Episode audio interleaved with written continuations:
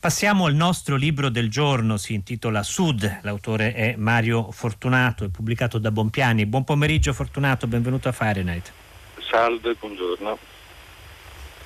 Sud è quello che si potrebbe chiamare una saga bifamiliare, non nel senso delle villette ma nel senso della presenza di due nuclei familiari forti, molto ramificati. Ci sono decine e decine di personaggi, anche perché alle due famiglie di notabili di una mai chiaramente identificato paese del sud, un notaio e il figlio avvocato da una parte, dall'altra il farmacista, si affiancano tutta una popolazione di servitù, e all'inizio del libro ci sono 4 pagine di alberi genealogici che saranno poi necessari per muoversi in questa narrazione appunto molto ramificata ma al tempo stesso molto ricca di eventi che non durano 100 anni, ma 100 anni dura la vita di del personaggio che forse fa un po' da filo conduttore di tutta la vicenda, questo notaio via via sempre più anziano che vedremo scomparire solamente alla fine e che cominciamo a cogliere quando è ancora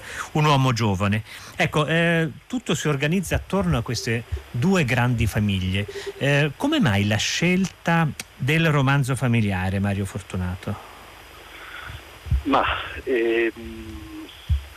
Non so dare una risposta precisa, la verità è che a un certo punto della vita, e credo di esserci arrivato a quel punto, si volge un po' così inevitabilmente indietro lo sguardo più che puntarlo davanti, e si cerca forse più nel passato il senso del presente, magari anche qualche possibilità di futuro. Volevo raccontare una storia nel sud Italia, in Calabria, con varie diramazioni. Volevo farlo però da un punto di vista, come dire, non consueto, cioè secondo la solita forbice di miseria e nobiltà, quindi nobili o popolo, ma attraverso la griglia di una o due famiglie borghesi. Adesso appunto e così è nata questa storia, un po' così da questo desiderio di raccontare anche un po' un mondo che mi è appartenuto, perché io sono nato in Calabria e ci ho vissuto fino ai 18 anni più o meno, e naturalmente forse si può dire addirittura che questo paese mai nominato, cioè, c'è un'ombra della sua Ciroe che nel personaggio di Valentino ha adombrato lei stesso? Sì, come sempre nei romanzi c'è sempre un sostrato autobiografico, poi da quello scartafaccio che è la propria autobiografia, la propria vita, la propria biografia, appunto si comincia a inventare, si cominciano a creare storie, plot, rapporti, personaggi, eccetera. C'è un'origine autobiografica alle sorgenti, diciamo, di queste, alle sorgenti di questo Sud di Mario Fortunato, ed è, come lei ci diceva, un romanzo che forse non affronta il binomio nobiltà-servitù, ma lo complica, direi, nel senso che i notabili, gli abbienti e le figure del popolo hanno una rete di rapporti in realtà molto più complicata di come ci si potrebbe immaginare dall'esterno. Sì, Mario Fortunato. Sì. Beh, perché appunto non trattandosi di famiglie nobili, quindi con stratificazioni storiche molto complicate e elaborate, ma di borghesia, in realtà la servitù è abbastanza fratellata, diciamo così, abbastanza vicina. Io mi sono reso conto alla fine che forse il tema di questa storia è il senso dell'avvicinamento e il senso del rapporto fra le classi sociali, in un momento, diciamo nella parte prima del Novecento fino agli anni 70, in cui, come dire, c'è stato un avvicinamento fra le classi sociali, appunto, e in effetti la servitù, chiamiamola così, di queste due famiglie a poi dei rapporti affettivi, a dei rapporti di amicizia, di fratellanza con quella che sarebbe diciamo così la parte dei datori di lavoro. Insomma non c'è una separazione netta, non c'è un primo piano e un piano terra. Ci sono molto le scale, diciamo così. Ci sono molto le scale. C'è per esempio un personaggio che si chiama Peppo della Posta, di cui lei spiega a un certo punto che il suo nome veniva dal fatto che c'era una locanda, una stazione di posta in cui lavorava col padre quando era bambino. Il suo nome quindi nasceva da una funzione e non da una famiglia, sì, non sapremo mai sì. Il suo cognome. Ora, paradossalmente questo accade anche per i principali notabili del paese, cioè il notaio sì. E l'avvocato, non sapremo sì. Mai come si chiamano, sì. Sono anche loro solo funzioni? Sì, sì, sì, infatti. Beh, perché poi questa era effettivamente anche una consuetudine nel sud Italia in quegli anni lì, cioè il fatto di essere identificati attraverso un proprio ruolo, una propria connotazione sociale, attraverso il fatto che si era fatto qualcosa, insomma si era occupato un determinato posto, si era fatto un certo lavoro, eccetera. Per cui sì, infatti c'è il notaio, l'avvocato, il farmacista, i cui nomi non sono rilevanti, non sono significativi, perché appunto è nel loro ruolo l'essenza delle loro persone, proprio del loro carattere, insomma, delle loro personalità. Quindi questo è anche il motivo per cui il titolo del romanzo è Sud, anche se a un certo punto lei spiega che ci sono in realtà almeno due Sud. Parlando di dei personaggi dice: c'è un meridione disgraziato ma brioso e c'è un meridione scialbo e francamente posticcio. A quale Sud appartengono i personaggi del romanzo? Beh, speriamo al primo, naturalmente, perché speriamo, ma non è detto, perché gli scrittori fanno anche critica sociale, come si dice, no? Sì, no, beh, insomma, voglio dire, sarebbe poco entusiasmante per un lettore sentirsi dire che è un ambiente scialbo e noioso, per un lettore che non ha ancora letto il libro.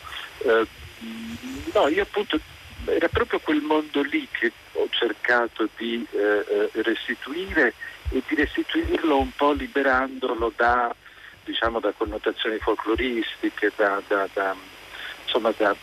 tanti luoghi comuni che il Sud porta con sé, insomma, e cercando di ridargli quel misto di euforia, felicità, aspettativa, insomma, del mondo, perché in questo piccolo mondo poi succedono tante cose che incrociano la storia, insomma, e la incrociano anche in termini nobili, diciamo così, per esempio la parte della famiglia del notaio e dell'avvocato, insomma, durante il fascismo queste persone si impegnano nella lotta antifascista. C'è un personaggio a cui io sono, per qualche ragione che non so neanche spiegare, abbastanza affezionato, che è il personaggio di Vincenzo, mi pare che si chiami, che nasce all'inizio come una specie di damerino, un ragazzo di buona famiglia, appunto in un piccolo centro, che si veste bene, che tiene all'eleganza degli abiti, che va a caccia, eccetera, e che a un certo punto invece diventa un capo partigiano, così del tutto inaspettatamente, cioè diventa completamente qualcos'altro da quello che ci si aspettava che sarebbe diventato, insomma.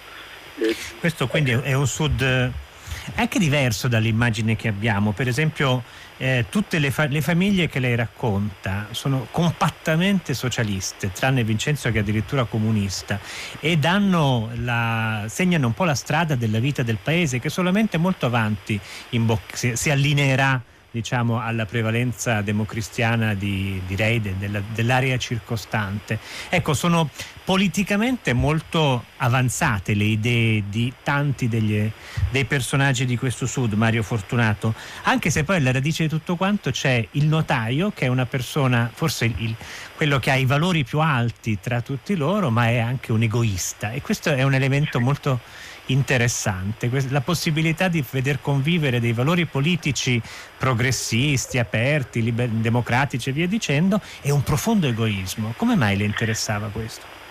Beh, perché anche questo era, credo, qualche cosa di non raccontato, e forse è qualche cosa di non raccontato che riguarda la storia della sinistra italiana, dove non solo nel sud Italia ma un po' dappertutto, dove a fronte in alcuni casi di un'apertura come dire, teorica, intellettuale, ideologica sulla società, sulla concezione della vita, eccetera, poi c'erano però comportamenti, una proprietà privata, che erano fortemente contraddittori rispetto a queste enunciazioni.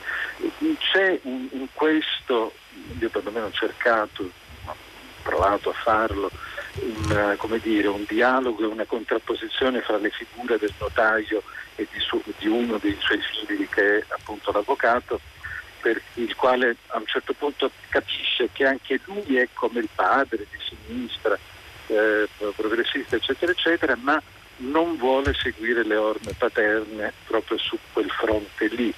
Il notaio è un tombeur de femme, c'è una figlia de Sermanca, è fuori dai vari matrimoni che ha. L'avvocato invece decide di essere una persona morale anche nella propria vita privata, ecco.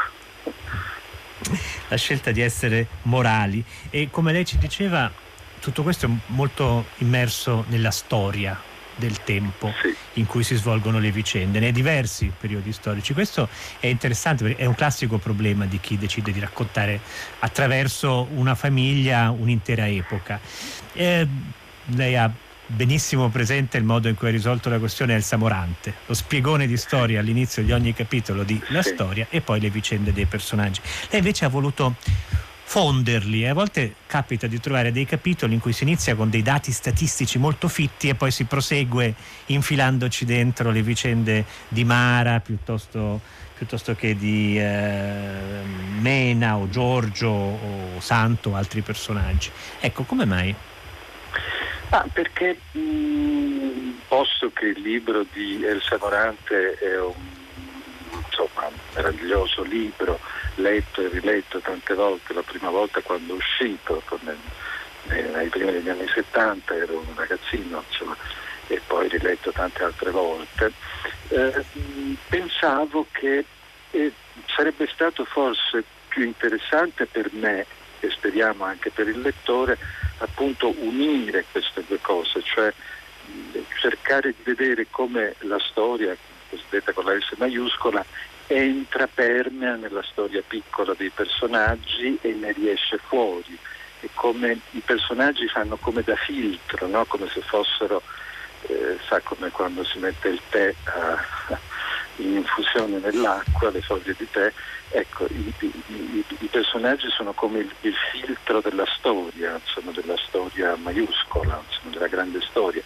E questo mi interessava moltissimo, perché anche questo forse è legato all'età, ma ho come l'impressione che da una quindicina, forse 20 anni, nel nostro paese c'è una perdita non di memoria, come si dice comunemente, questa insistenza sulla memoria anzi è piuttosto irritante a tratti, ma su una perdita di senso della storia, di chi siamo effettivamente, a che cosa apparteniamo, perché perdere il legame con la storia poi significa perdere il legame col futuro, no? Quindi con la possibilità di pensare al futuro. Io ci tenevo moltissimo a questo particolare, tenevo moltissimo a che appunto la storia, il passato entrasse nelle vite di queste persone, li travolgesse in qualche modo, restituendoli però, no? Restituendoli più avanti, speriamo con una qualche forma di consapevolezza. Mi piaceva entrare e uscire da tutto questo, e pensavo che fosse anche per il lettore, per esempio per un lettore giovane, come per me era stata molto utile la lettura di Elsa Morante, perché della storia di Elsa Morante, perché è stato un libro che mi ha veramente fatto capire che cos'era stata la seconda guerra mondiale. Ecco, non ho la stessa ambizione naturalmente, adesso non voglio insomma non voglio lodarmi da solo, però diciamo che l'obiettivo era questo, certo, seguendo un'altra strada, certo, insomma, ecco. Ecco, la Problea ha usato la parola memoria. Ci sono un paio di personaggi, il farmacista e sua figlia Mara, che dopo la Seconda Guerra Mondiale recano il segno dell'orrore dell'occupazione nazista e della Shoah. Questo segno però non è, come dire, consapevole, non è consegnato alla sfera della razionalità, della ricostruzione storica consapevole, ma è un puramente reattivo. Mara è disgustata dalla lingua tedesca che la fa stare letteralmente male, e il farmacista è ugualmente disgustato in modo quasi psicopatologico dal pensiero delle persone uccise nel corso della Shoah. Questo in anni in cui ovviamente quello che era accaduto era noto, ma era in fondo meno centrale nella coscienza collettiva europea di quanto non sia accaduto diversi decenni dopo. Ecco, come mai questo modo di raccontare una, direi, se mi passa l'espressione, la presa di incoscienza della Shoah e di ciò che era accaduto? Beh, intanto bisogna dire che la famiglia del farmacista è una famiglia che ha origini ebraiche. Questa origine ebraica è in qualche modo non vissuta per un misto di ragioni che sono sia di, diciamo, semplice rimozione, sia di comodo, perché a un certo punto questa famiglia approda in Italia, le origini si capisce, più o meno sono accennate, sono fra il sud della Francia e il nord del Marocco, quindi si tratta di una famiglia sefardita, insomma. Sono degli ebrei più o meno convertiti, il tema non è molto chiaro effettivamente e ho voluto non chiarirlo, però mi sembrava interessante capire come delle persone che non sono state, diciamo così, toccate direttamente da questa cosa spaventosa che è stato l'Olocausto, insomma la Shoah, non direttamente, perché loro continuano a vivere tranquillamente in questo piccolo paese del sud, continuano a fare i loro lavori, eccetera, salvo avere piccoli problemi. Un loro cugino che si chiama Levino a un certo punto viene accusato di essere insomma giudeo e quindi anti-italiano, ma insomma la cosa si riassorbe anche piuttosto così, in maniera indolore, direi, come queste persone che appunto non hanno vissuto questo terribile dramma sulla propria pelle o sulla pelle dei loro immediati vicini, congiunti, amici, eccetera, però, come dire, avvertissero il tema comunque, lo avvertissero attraverso quelle forme primitive di appartenenza a una cultura che sono forse anche precedenti alla coscienza, no? Che fanno parte di quel bagaglio interno con il quale poi farà i conti anche Valentino moltissimi anni dopo. Siamo alle soglie del 2000 a Londra, quando si trova una sera a casa di amici che festeggiano la Pasqua ebraica. Lui non l'ha mai festeggiata, non appartiene alla religione ebraica, anche se tecnicamente sarebbe ebreo.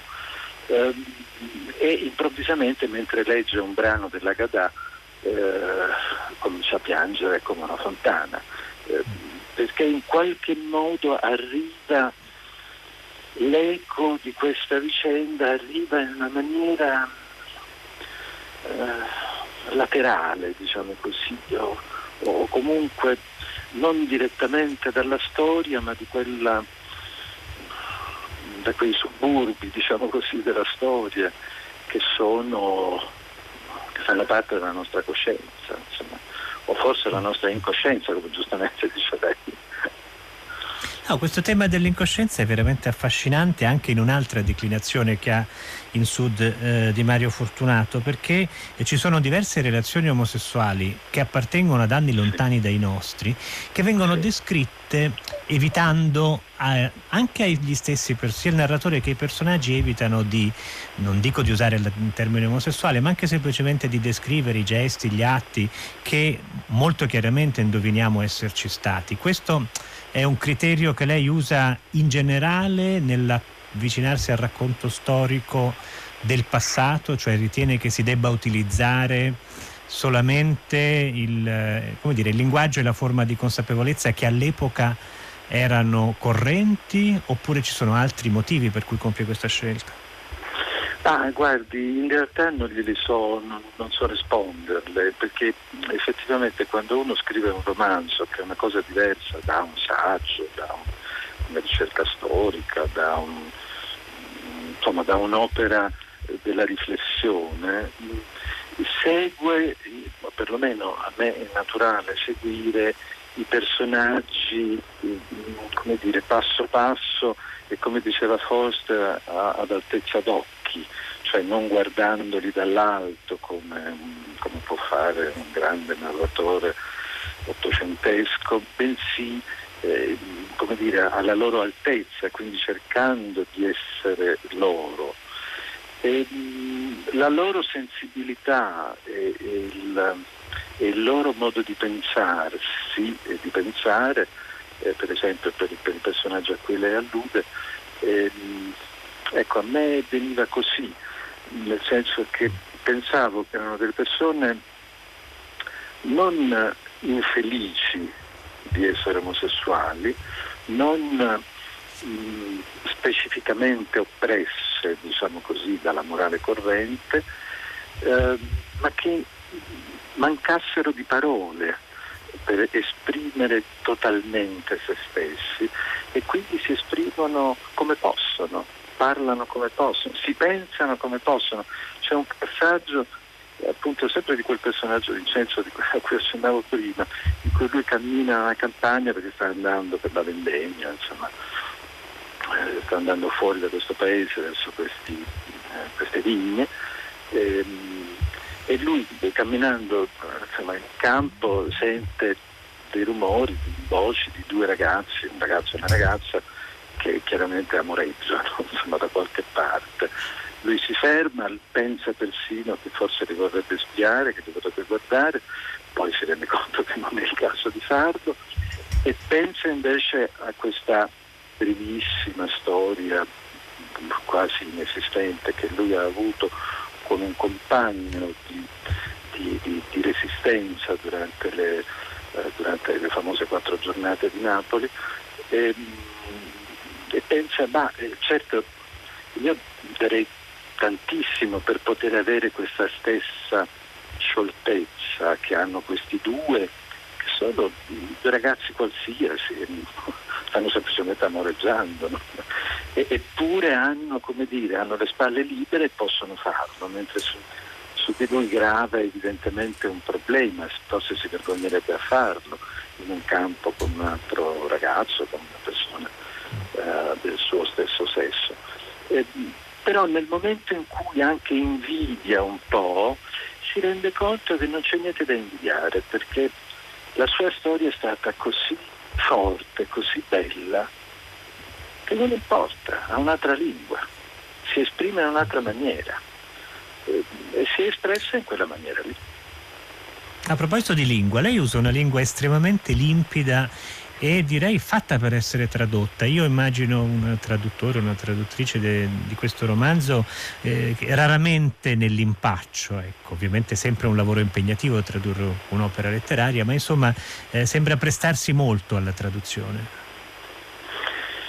Guardi, pochi giorni fa il mio traduttore tedesco, che è anche un bravissimo scrittore, che si chiama Jan Konefke, mi ha detto una cosa che mi ha gratificato e anche un po' preoccupato, perché mi ha detto, sai, leggendo questo libro, non vedo l'ora di tradurlo, anche se mi devo difendere, perché mi viene di scrivere come te, mi viene da imitarti.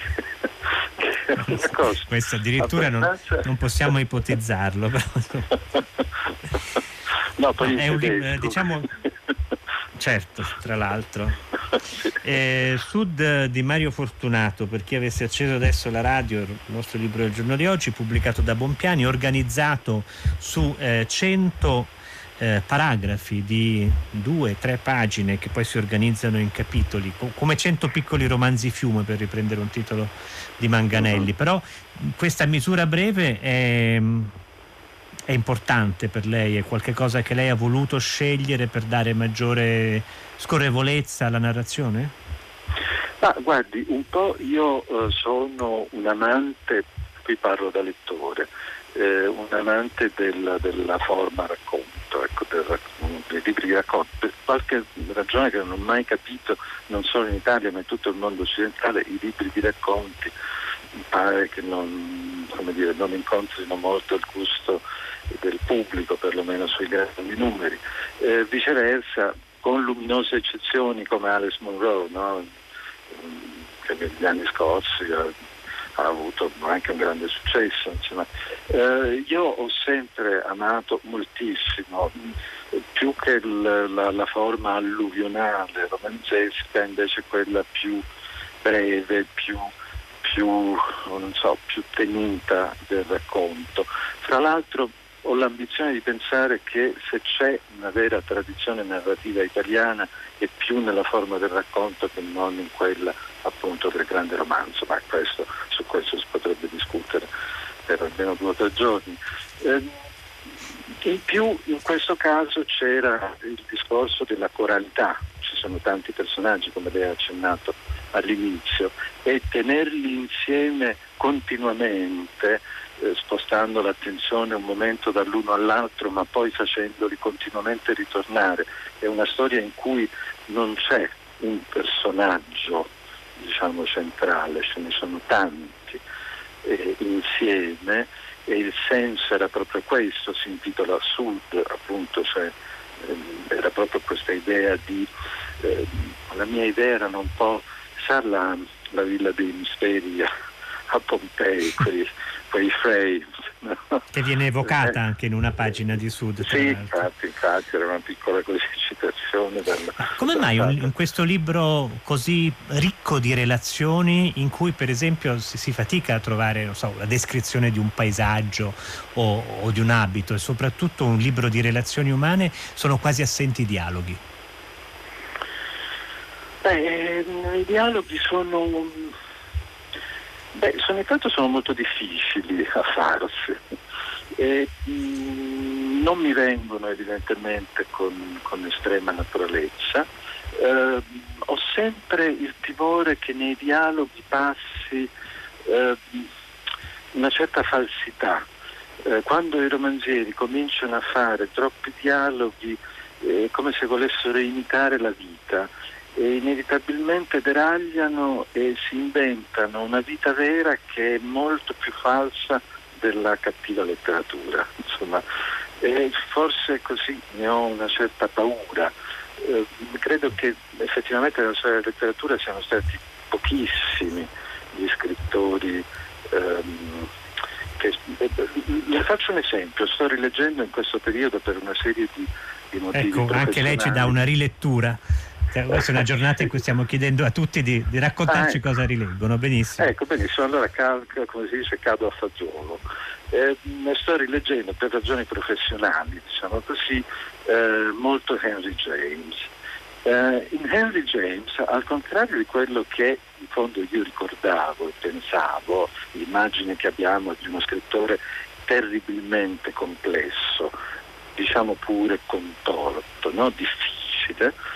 Questa insomma la volgata, ci sono moltissimi dialoghi in Henry James, se uno invece va a guardare da vicino, perlomeno in alcune opere ci sono pagine e pagine di dialogo, e la cosa straordinaria è che sono dei dialoghi assolutamente non pensabili fra 2 esseri umani che chiacchierano, che si incontrano in un corridoio, in una stanza, e si dicono delle cose, scambiano delle informazioni. Sono dei dialoghi abbastanza cervellotici in cui si interpreta sempre ciò che quello non stava dicendo, insomma. Ecco, o si è Henry James oppure il rischio è quello di di fischiettare la vita, diciamo così, no? Di imitarla nel suo livello più basso, ed è quello che credo la letteratura deve cercare di non fare. Ecco, me ne tengo alla relazioni tra...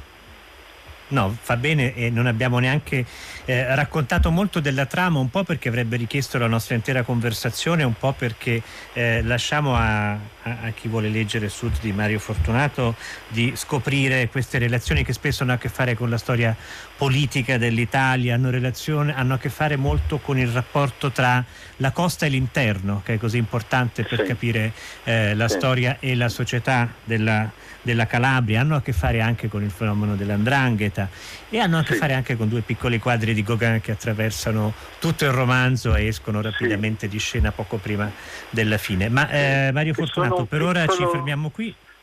Un omaggio? Sì. No, stavo dicendo no, sono una piccola storia nella storia, quei due quadri. Sì, infatti. Ma sono anche forse l'emblema del fatto che c'è qualcosa di prezioso in tutte le vite che a volte non viene riconosciuto fino alla fine. Ma dobbiamo fermarci. Io la ringrazio molto per essere stato nostro ospite. E grazie a voi. A presto. Sud di Mario Fortunato, il nostro libro del giorno di oggi, pubblicato da Bompiani.